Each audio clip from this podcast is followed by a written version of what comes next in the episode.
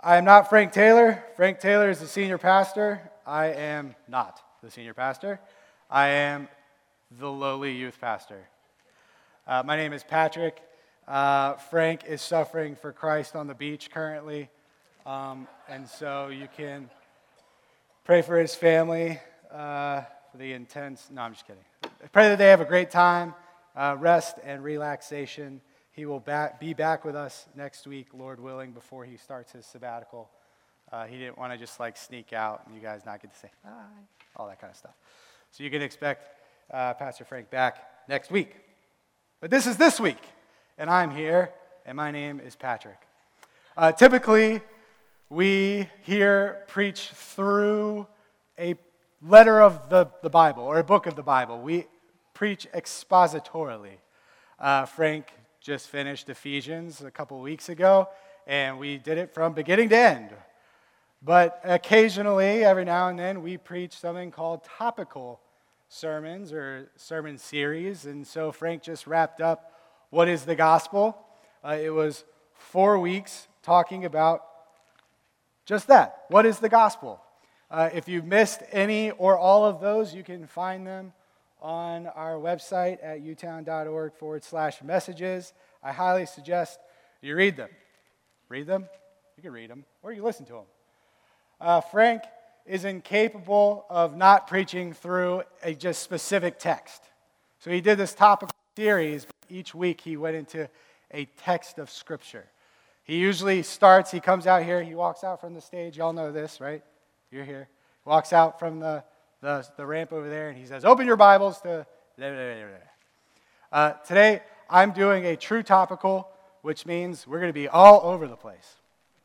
So, uh, if you have YouVersion, uh, we talked about this in the fall, so I know you all know it, unless you weren't with us. So, if you have the app YouVersion, which is a Bible app, you can open it. I see you, none of you are moving. I'm going to keep going anyway.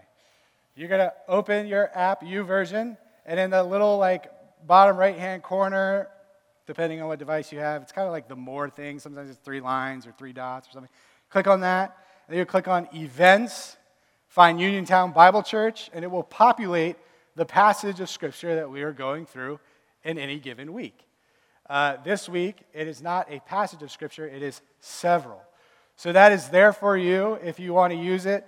Or what I've done is uh, I've created a if it'll work. My phone's not. Noah, help a brother out. There it is.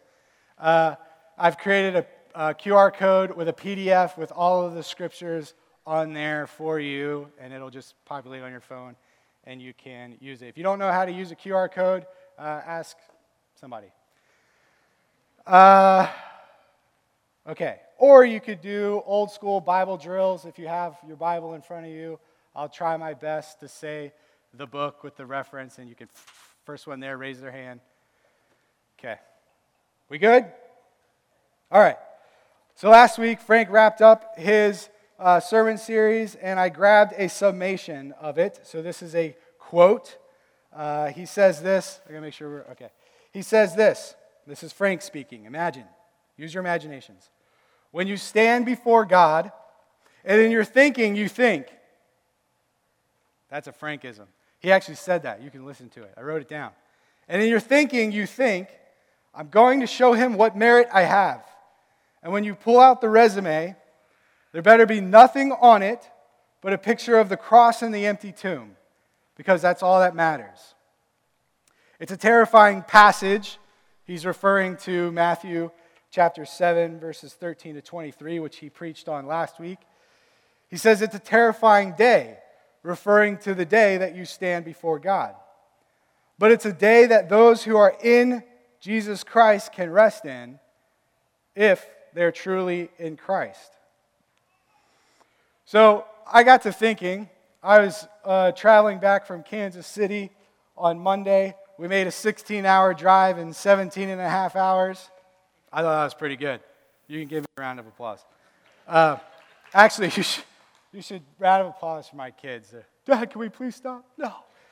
Uh, white knuckled. Um, so we're driving, we're listening to the, the message that Frank preached. And I was, you know, at this point, I had been kind of thinking, okay, I'm preaching next week. I'm kind of inviting you into the process. You know, what do I want to talk about? I started thinking about what does it mean to be in Christ? And I think what that means from Scripture is that it means you belong to Christ. You are His. Galatians chapter 3, verse 26 through 29 says this, and I'm going to read it from the International Children's Bible because sometimes the children uh, get it at a level that I can understand. Tracking with me? It says this You were all baptized into Christ, and so you were all clothed with Christ. This shows that you are all children of God through faith in Christ Jesus. Now, in Christ, there is no difference between Jew and Greek. There is no difference between slaves and free men. There is no difference between male and female. You are all the same in Christ Jesus. He's speaking positionally. You're all the same. You belong to Christ. So you are Abraham's descendants. You get all of God's blessings because of the promise that God made to Abraham, which we read about all the way back in Genesis chapter 12. So he says, You belong to Christ. This baptized is not a water baptism, it's spiritual baptism. He's talking about that moment that you believe you are dead, spiritually dead, and you are alive. You are brought to life in Christ. It's this spiritual baptism. You are now clothed with Christ, animated by the Holy Spirit through faith alone. Okay? So belonging to Christ means that you don't belong to anything else, right? You just belong to Christ. Now, that may not be true, and we're going to dive into some of that. That word gospel, um, you know, the sermon series, What is the Gospel? That word gospel, you've heard it before. If you're here at any time in the last four weeks, hopefully you know it. It is good news. The Greek word is euangelion. Rome would use that word to announce the new Caesar. And what it was supposed to mean was that this new Caesar has risen to power and your life will never be the same. That's how people in the Roman Empire were to interpret that, euangelion. So it's interesting that these writers, after Jesus has risen from the dead, that they would start recording this gospel, this good news, this, hey, King Jesus has risen to power, and your life will never be the same. That's good news. So you belong to Christ. What does all of this mean for our lives? Paul, uh, Eden read from Acts chapter 26, and Paul in this passage is defending himself before King Agrippa. And he says all the things that he says, right? Talking about his testimony, how he met Jesus on the road to Damascus. And then he tells them this. He says, First, to those in Damascus, and then to those in Jerusalem, and in all Judea, and then to the Gentiles, I preached that they should repent and turn to God and demonstrate their repentance by their deeds. In other words, I preached starting in Damascus, and I went all these other places, and I preached that they should repent from their sin, turn to God, and live a life that demonstrates that repentance. That's what Paul preached. Paul says it another way in his second letter to Corinth, in chapter 5, verse 17. He says this This means that anyone who belongs to Christ has become a new person. The old life is gone, and a new life has begun. That word new in the Greek, it's kainos, and it's, it's not like new temporally or time oriented. It's new in the sense that something was just made that previously was not in existence. New. Born again, if you will. If you are in Christ, if you belong to Him, you have a new life. And so I, have come up with this kind of list of what this newness is. It's pretty short, it's only three things, it's not exhaustive. We're going to dive into those individually. But first, I have to uh, my phone's still not working. Can you throw that picture of Jeff? Oh, there he is. Jeff's my friend. Uh, Jeff is our equipping pastor here, and that he's hanging out with his R2D2 droid or whatever that is. Um, I'm going to tell you what it is. But first, there's two reasons I throw this picture up there. Uh, the first is because I love Jeff. And when I sent him this text and said, hey, I need you to, to take a picture of the weather station that you have in your backyard, because I knew, I knew, beyond the shadow of a doubt, that Jeff Benda had a weather station in his backyard. And I'm sure as he read the text, he said, You turkey. Um, Jeff's laughing at that somewhere. He's not in the room. But he laughed the first service, I guarantee you. Okay? So that's Jeff. He's our equipping pastor. I needed to show you a picture of him because at the end of this message, you're all going to flock to him to talk to him about all the great things uh, that you can be a part of in the community of Christ. Okay, so you see what he looks like. Now he's pointing to his weather station. And the reason I threw that up there is because according to Google, most weather stations have in them a barometer. A barometer. Okay, you can get rid of Jeff. All right, a barometer. A barometer measures atmospheric pressure. It doesn't create atmospheric pressure, it does not manipulate atmospheric pressure, it merely measures it.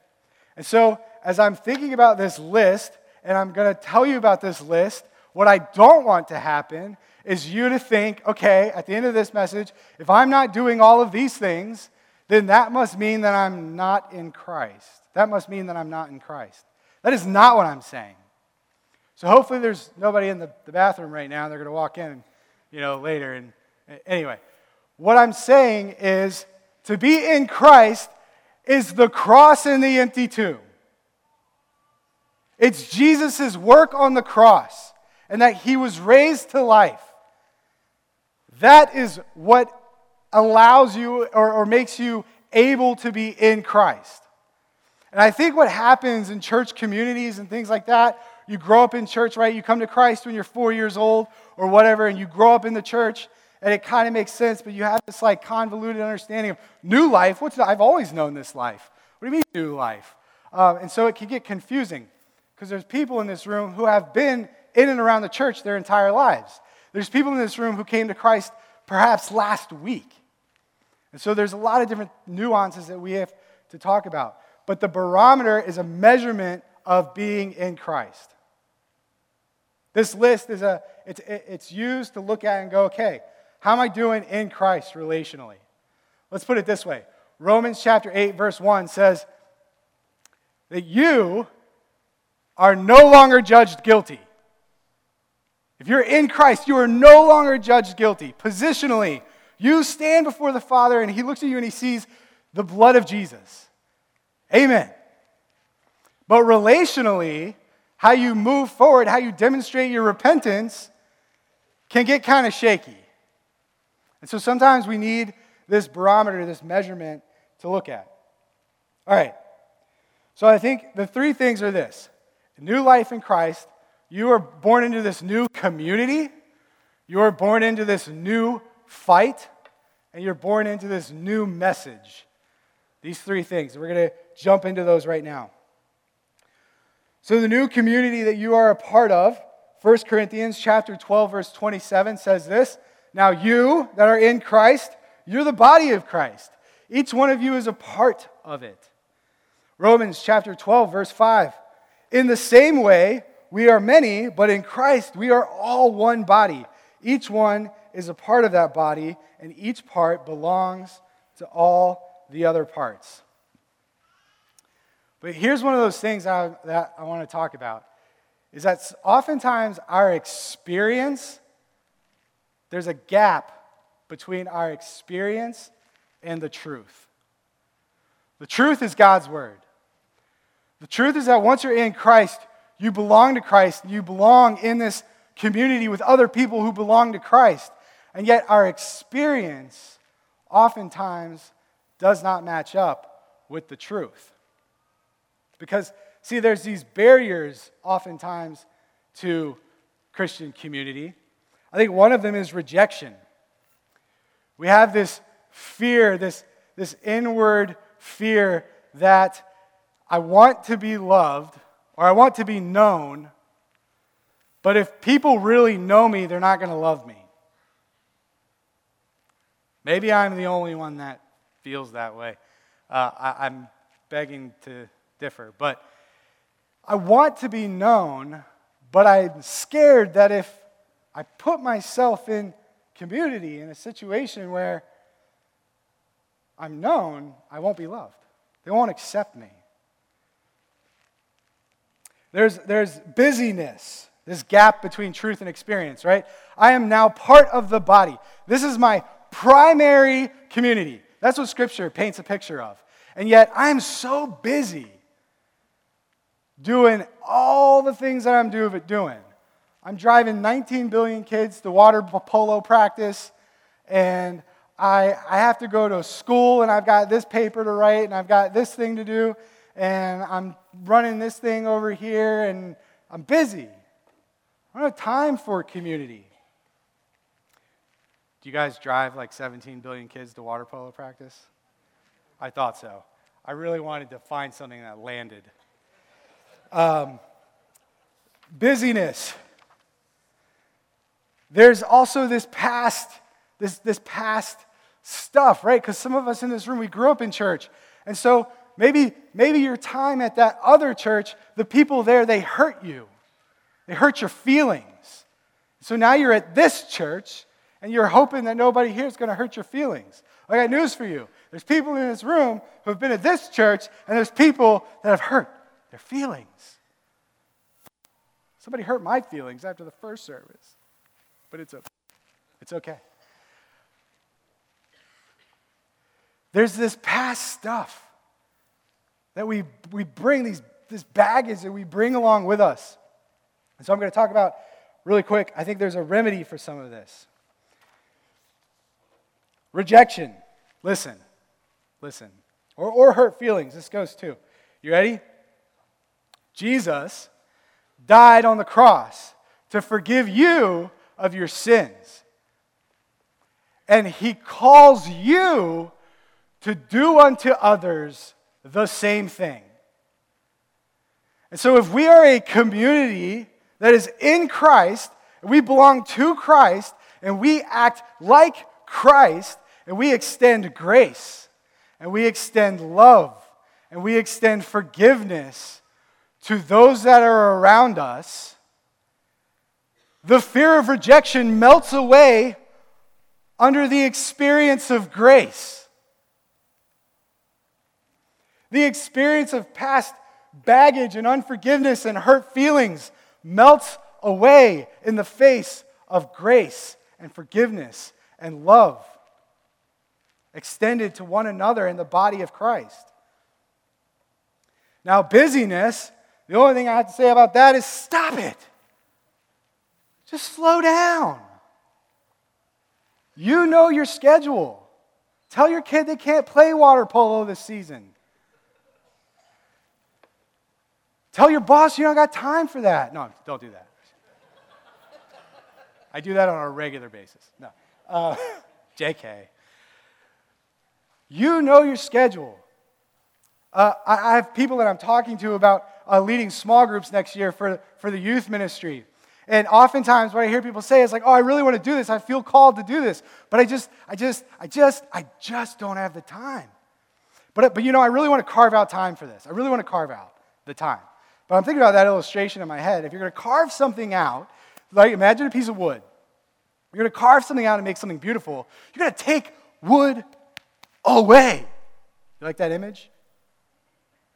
But oftentimes, what we do is we just we squeeze it in. So we take that wedge, and we take that hammer, and we just fit it in. I'll fit it in, into my. Oh, the wood split. Nothing's beautiful anymore, and I'm busy and I'm miserable. Busyness is just, you gotta sit down. my wife and I have been trying to do this very intentionally lately. What has to go? What is not edifying my relationship with Christ in my schedule? There's tons of questions that you can ask about that. Jeff will help you. Um, but I want to nuance that a little bit more because I know that we're busy, right? We're doing this, we're, we're coaching our kids' water polo sport, you know, or whatever, and that's great. It's a great endeavor. Coach away. But listen, You belong to Christ, so coach like it. You coach those three-year-old water, three-year-old water polo players like Jesus is king of everything. Whatever you do, do it all like you belong to Jesus. You know the things that you're spending your time on. All right. Time check. Nix that. I have an article that I would love for you to read um, because you all need to be on Facebook. No, you don't. That's something that needs to go away. But for the sake of ease, I'm going to post an article on my Facebook page, and you should go read it. It's a good one. It talks about, it's this pastor, Brian, in Arizona, and he talks about his experience growing up and how he thought that it would be one single wise guy who was you know, profoundly interested in his life that was going to disciple him, and yet it turned out to be the church, the corporate body. And one of the things he says, I'll just read this one little quote. Individually, they were less than what I needed, but corporately, the, they were Christ's body bringing me to maturity. It's a beautiful idea. It's a beautiful picture of community. Individually, I'm sorry, Daryl Higgins, I love you, but you're not everything I need. I need all of you. I'm serious. The corporate body is a beautiful picture of community. If we do it in love and grace and, and, and forgiveness and kindness, we can disciple each other into maturity. Okay. I'm doing well. I did really poorly the first service, and I ran out of time. But we're going to do this. There's this new fight, right? this new life in Christ. There's new community and there's a new fight. What am I talking about? I'm talking about sin. I'm talking about sin fighting. Beat it up, put it to death. Because here's the deal Ephesians, Paul writes this letter to Ephesians and he says, You were dead in your trespasses and sins, but God made you alive. You're alive. You were dead bones, but He breathed into you life.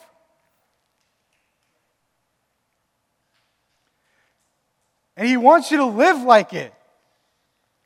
He wants you to fight your sin. Why would you go back to the grave?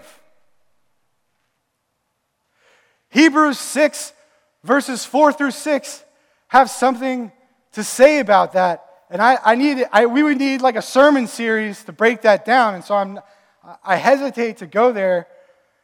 You can read it on your, your own. But don't go back to the grave. Jesus paid for your sin. Romans, Paul says it this way in Romans chapter 8. So, my brothers, we must not be ruled by our sinful selves. We must not live the way our sinful selves want. If you use your lives to do the wrong things your sinful selves want, then you will die spiritually. But if you use the Spirit's help to stop doing the wrong things you do with your body, then you will have true life. What Paul is saying is put your sin to death.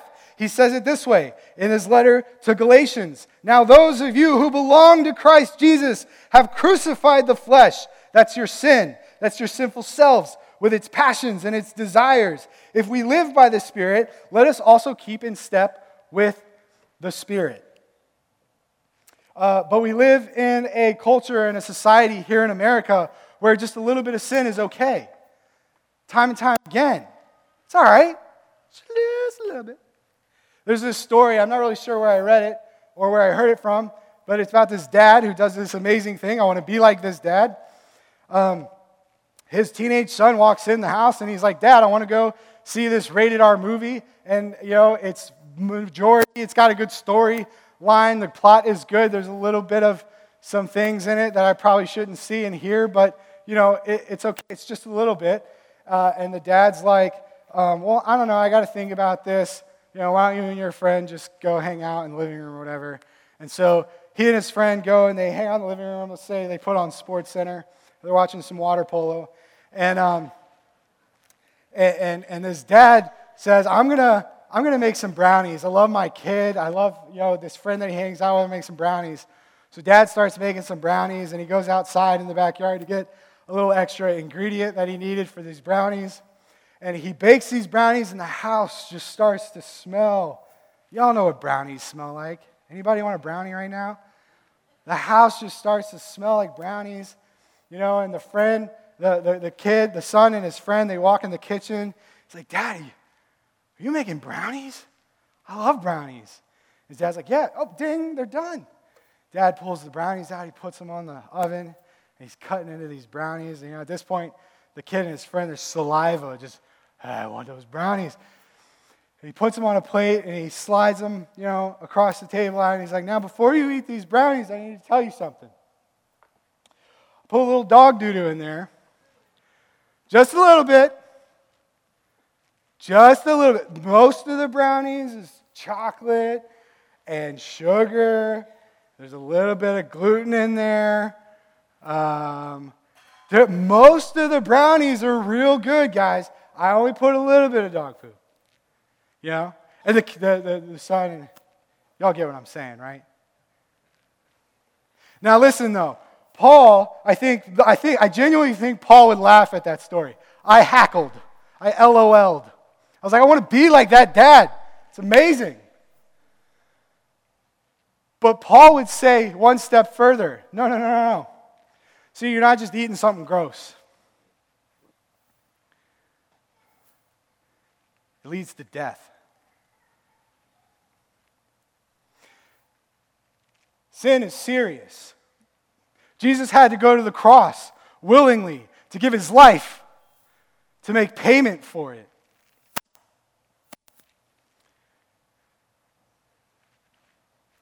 And so, if you're in Christ, if you belong to Him, you got to do the hard work of finding out what it is. What is sin?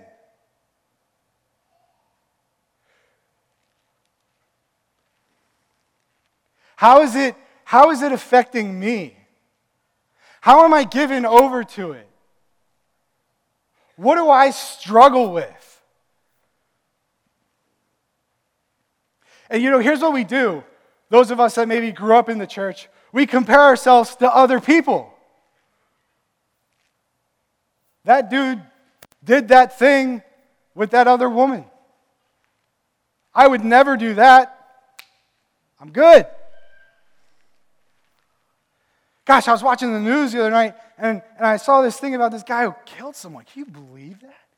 Can you believe somebody would kill someone else? That's murder. I would never do that. Ever. Stop comparing yourself to other people and hold your life to the Word of God and go, oh, dang. Jesus, I belong to you. Jesus, I need you through the power of your Spirit to reveal to me what I am doing, what I'm, what I'm failing against, what I'm running back to. I need your help. I need the help of my brothers and sisters in Christ. I need to bring you guys into that with me. I sat in Boggers yesterday morning with some friends. I need that. I got a community group that I get together with on Sunday afternoons right after church. I need that. I got a group of friends who office just a little ways over that way. I need that. I need you guys. We need each other. Uh, read Matthew chapter 5. Jesus gives us this picture of what it looks like to live in his kingdom because he is the King of kings and the Lord of lords. And he wants you who belong to him to live like it to demonstrate your repentance with your life. Uh, James chapter 5, going back to that community thing, James says, confess your sins to each other. Not because I'm looking, you know, for some kind of like God given forgiveness. There's forgiveness in Christ. That's 1 John 1 9.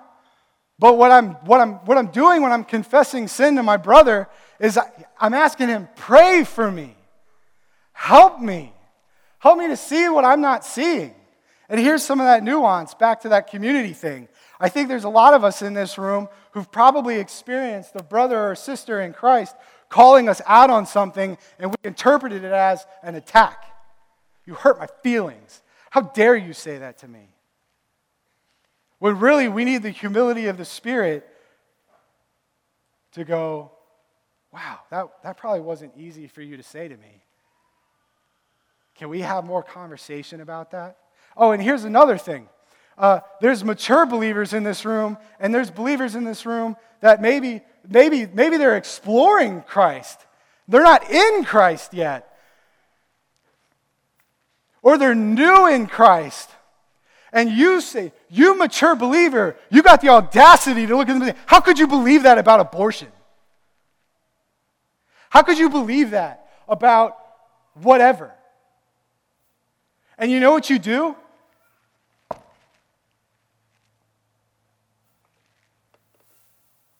Stifle them. You stomp them out.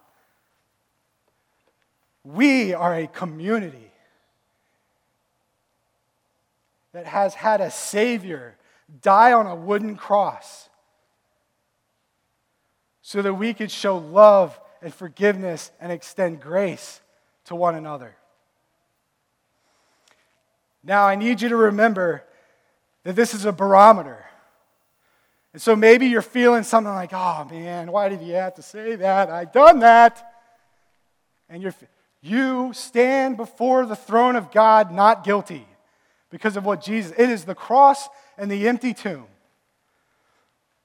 But demonstrate your repentance with your life. Because here's the deal Jesus rose from the dead and he stood on the Mount of Olives, just opposite of the temple, with his disciples. He gathered them together, minus one.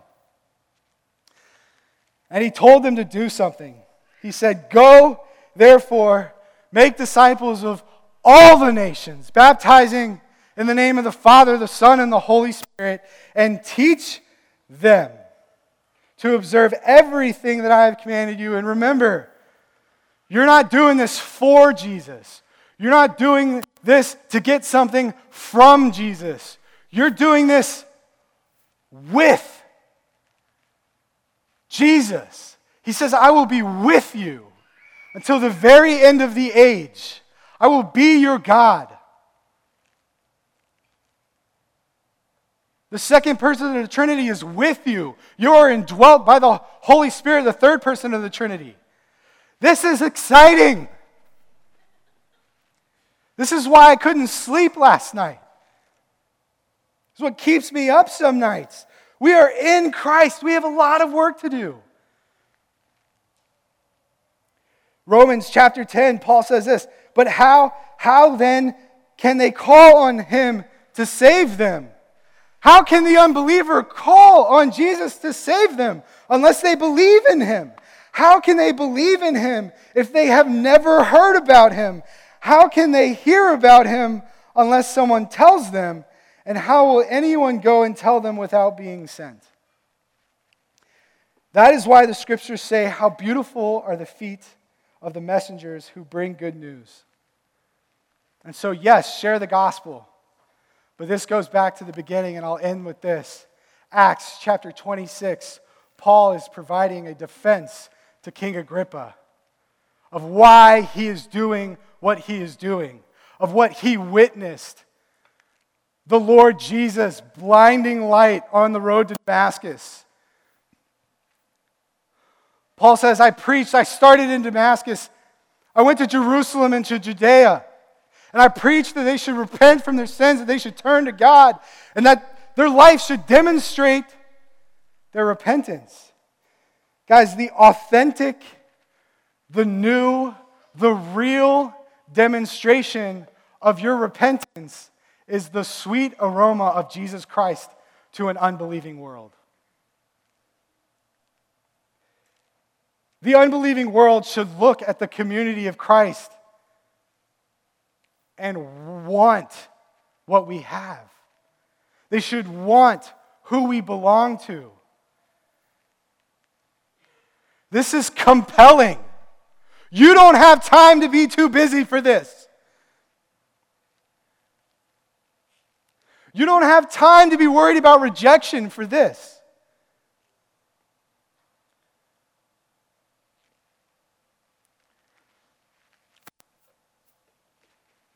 I think we need to pray.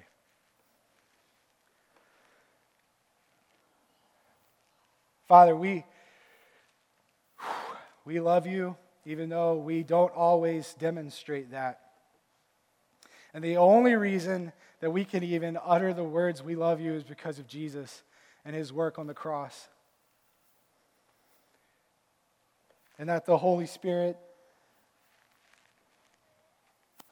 would, would breathe life into our body and animate these dead, dry bones. We belong to you, Jesus.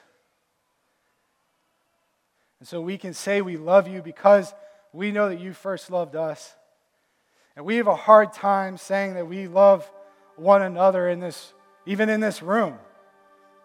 But we can do that because of you, Jesus. Holy Spirit, would you work in a mighty way? Would you help us to stand and sing praise to your glorious name? We pray this all in the name of Jesus and in the power of the Spirit. Amen.